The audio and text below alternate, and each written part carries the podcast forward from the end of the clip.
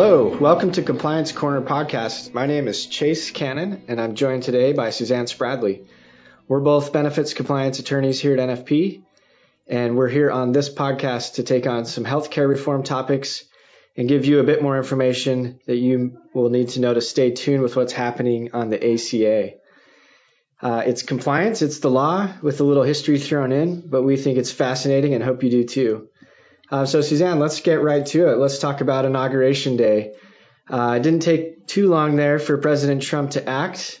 Um, what's the precedence here? Were there any other recent presidents that have acted on day one with an executive order? Well, indeed, yes. I mean, Trump signed his first executive order on the first day of, uh, that he was in office, and um, he went on to sign four more that week, as we know now. But it doesn't, you don't have to look very far um, in history to, to go back to just Bill Clinton, who was the last president who had issued an order on the first day in office. And his order related to ethics in his administration, so it certainly wasn't uh, affecting something as broad sweeping as the ACA. Uh, but nonetheless, I don't think it's that unusual for presidents to act on their first day in office. And you mentioned ethics uh, under President Clinton there. What what types of actions have presidents used this executive order for? Well, probably the most famous use of it was the Emancipation Proclamation. I know all of you have probably heard of that, but many weren't aware that it was an executive order. But it was obviously used for good. It was used to free all slaves that were living in the Confederacy.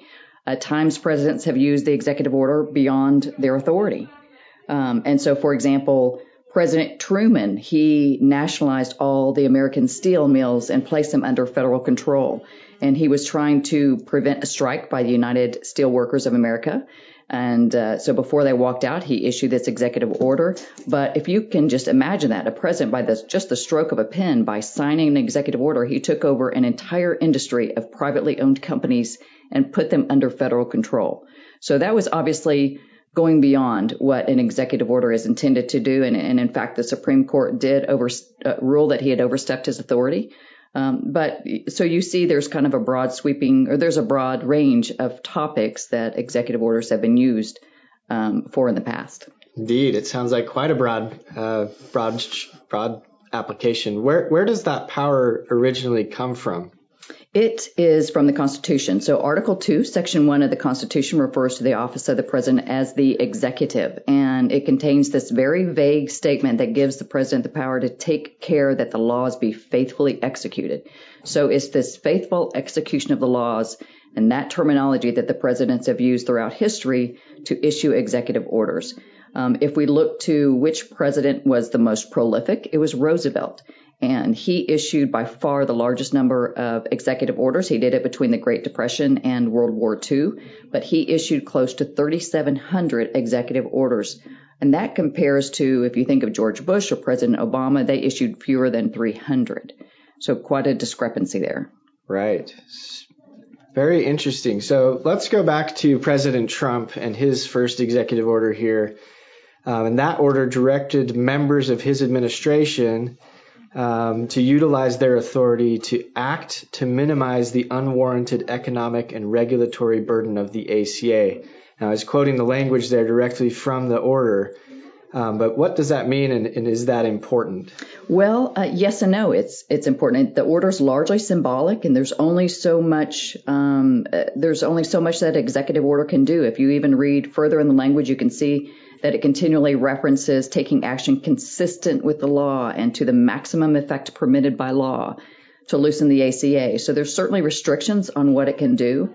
Um, what I wish we we represent employers, and so that's the position that we we look through. That's the lens that we look through when we're evaluating things. And what I wish is that they had specifically listed employers in the order. They listed eight other stakeholders um, for purposes of of defining who they wanted to loosen the, the effects of the ACA for, the burdens of the ACA, and that included individuals and families and healthcare providers, health insurers, patients, recipients of healthcare services, medical device makers, and then finally, it said purchasers of health insurance, but it didn't specifically say employers. And if you're given that 49%, so almost 50% of people covered by insurance in the United States are covered by an employer sponsored um, group, group health plan, uh, my thinking is that they should have at least explicitly listed employers as one of the key stakeholders. Right. So, thinking about that, what can the administration, what can they actually do under this executive order? We mentioned some limits there, um, some constraints from the law, but what can they, what can the administration, the heads of the agencies actually do um, to the ACA? Yeah, that's a great question. I mean, we know that from middle school, Congress is the one that can really make substantive changes to the law. In this context, the ACA. So, so what by executive order can the administration do? Again, within the confines of that law. If you look back to the order again, it referenced the APA, the Administrative Procedures Act. So it said certainly if they're going to make changes in regulation, they've got to go through the proper notice and comment period, which is it takes time. Um, so you have legislation, you have regulations. What else is there? Um, Trump can certainly affect things like in areas that the administration has discretion. So if they they could grant waivers more easily for the state innovation waivers, for example, and make it easier for the states to come up with their own ideas of how to approach health reform. They could also loosen the standards by which they grant hardship exemptions, so they could enable more people to um, be exempt from the individual mandate. So there are different actions that they can take without congressional or why they're biding time until the regulations are changed through proper notice and comment period. Um, so I would expect um, some action to be taken. Um, and if, if it st- starts to take like look like it's going to take too long for for either Congress or the agencies to act. Right. So you mentioned some flexibility there in enforcement on the individual mandates, some of these waivers for states to come up with their own sort of alternative approaches. What about the employer mandate if we're looking at it, like you said, through the employer lens? Is that something that could be delayed or um, uh, pulled out basically by this executive order? Yeah, I, again, that's a that's a really that's a great question because if we look at the confines of the law, does the ACA give the administration the power to um, uh, waive entirely the enforcement of a provision? I mean, certainly if we look to the Obama administration, they used the executive office to delay enforcement of the employer mandate and reporting and non-discrimination. Um, but delay is different than complete waiver. And so it's, it, it, you know, great, greater minds than mine will have to determine whether the ACA permits waiver and not just delay. But what will be interesting is because of the groundwork that the Obama administration laid in terms of how it used its executive or, order or executive office in implementing the ACA, it has laid that groundwork for the Trump administration to do the same. So I think, for example, that we could see a continual shift of this power from Congress to the president to, to determine or dictate when a law becomes effective. Um, and what will be really interesting is if lawsuits are brought against the Trump administration for actions taken through executive order or by the executive office, um, the court will look to its predecessor to see how the previous administrations had used their office. So this could be uh, could be interesting, but I don't think that there's clear clarity around exactly what type of actions the administration can take without um, congressional action. Right. So definitely some flexibility though, and, and maybe the overall directive coming from the president here through this executive order to um, try and put off um, healthcare reform enforcement and delay some of these um, requirements under the ACA until perhaps the Republicans can come up with a replacement plan. So that's an interesting transition there. Uh, we've seen recently uh, some congressional action on that front, right? A couple of uh, senators introducing a bill uh, outline sort of a replacement option for the ACA? Yes, I thought this was very interesting. We saw two uh, Republican senators come out the gate with their own bills. Senators Bill Cassidy, a doctor from Louisiana, and Susan Collins from Maine rolled out the Patient Freedom Act. I actually reached out to our co some of our colleagues in uh, D.C. and asked them if if the other Republicans were blindsided by this because clearly they were trying to work together to come up with a comprehensive Republican plan. And then you had this one rolled out in front. And they said, no, this is certainly they weren't blindsided by it. They were aware of it. This Cassidy had actually been talking about this for some time. Um, and it does possibly it was part of the strategy. Who knows? Um, but the Patient Freedom Act is actually it's a federalist dream. So it pushes that authority down to the states for them to come up with whatever form of health reform they want in their state. So they can keep the ACA if that's what they like. They can take those same funds and use it in um, a different type of federal plan that uses HSAs or they can say, I'm going to do it all on my own. I don't want your federal funding because I don't want the restrictions of the federal government. I want to design it as I see fit. So you would think that this would have bipartisan support. There's something in it for everybody. There's the ACA, if that's what you like. There's the repeal of the ACA, if that's what you like. But I think, unfortunately, what we're finding is that neither side is in support of it. Um, that's not to say we shouldn't take a deeper dive in, into it and see if there's some valid uh, policy. Right. So, asking that question, what are some of the more important or unique aspects of this bill? And maybe address that specifically through the employer lens. Right. Yeah. So, I think the most interesting is the fact of pushing it down to the states for them to create their own nirvana of health reform. Um, because we we are representing employers, we look through it in that lens.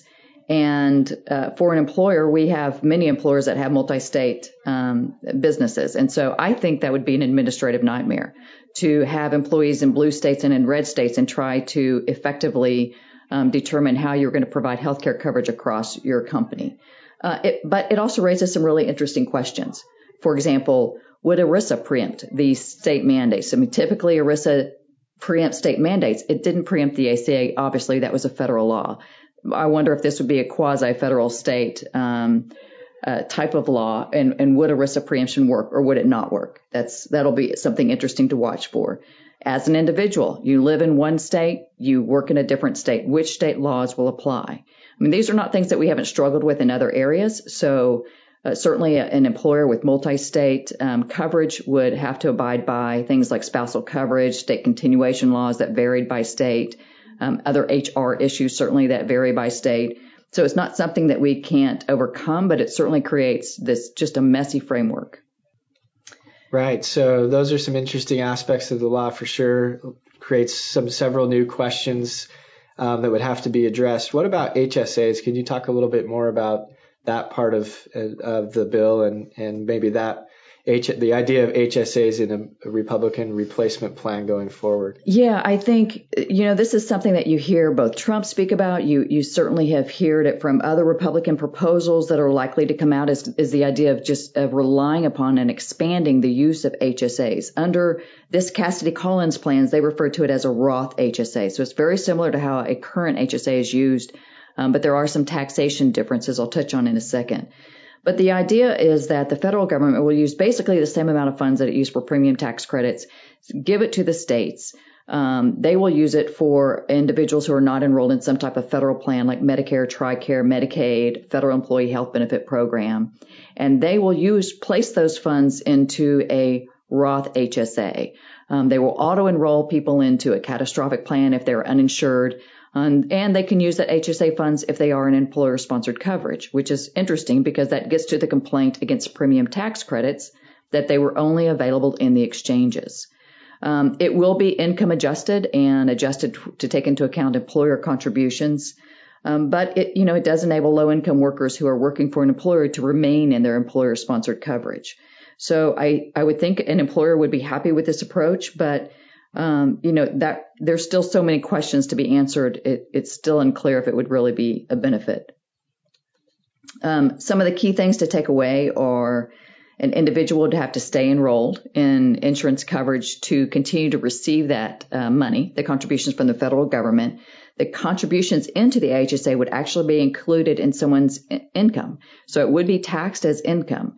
But if you had investment, uh, uh, some in- increase in your investments income, then that would not be taxed. And certainly the distributions that are used to pay for health insurance coverage or medical care would be tax free as well. So, you know, for the first proposal that was been, that's out of the gate, it was a bipartisan approach. And, and for that, I think we could be happy. Um, it's not likely to be accepted in its current form or possibly any form, but nonetheless, um, it is it does provide some interesting framework to talk about and to start the uh, the thought process of what will work in this country. Should it be state based? Should it be federally based? Um, should we expand HSAs, or are there other ways to help care for um, individuals, especially those that are uninsured?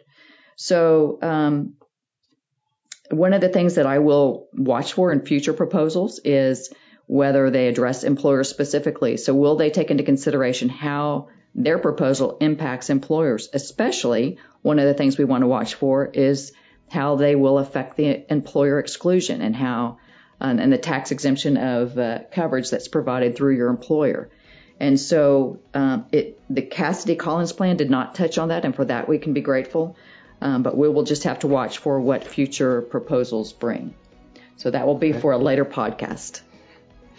Right. So a very interesting sort of launching pad here into uh, the Trump administration's uh, the era of the Trump administration and sort of perhaps a blueprint of what uh, a Republican replacement plan might look like with this uh, Cassidy Collins bill going forward. Yes. Is there anything else we should have as a takeaway from uh, the executive order or this new law, Suzanne? Yes, I don't think so at that time. I think uh, we can say in compliance terms that's a wrap.